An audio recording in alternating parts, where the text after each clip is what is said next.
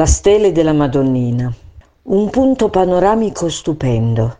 Capo le Ripe. Oggi Colle Michelangelo che più alto del resto della città permette una visuale a 360 gradi sulla vallata anticolana. Su di esso insiste una cappellina con una stele, su cui è posizionata una statua rappresentante la Vergine Immacolata, realizzata dallo scultore Iorio Vivarelli nel 1959.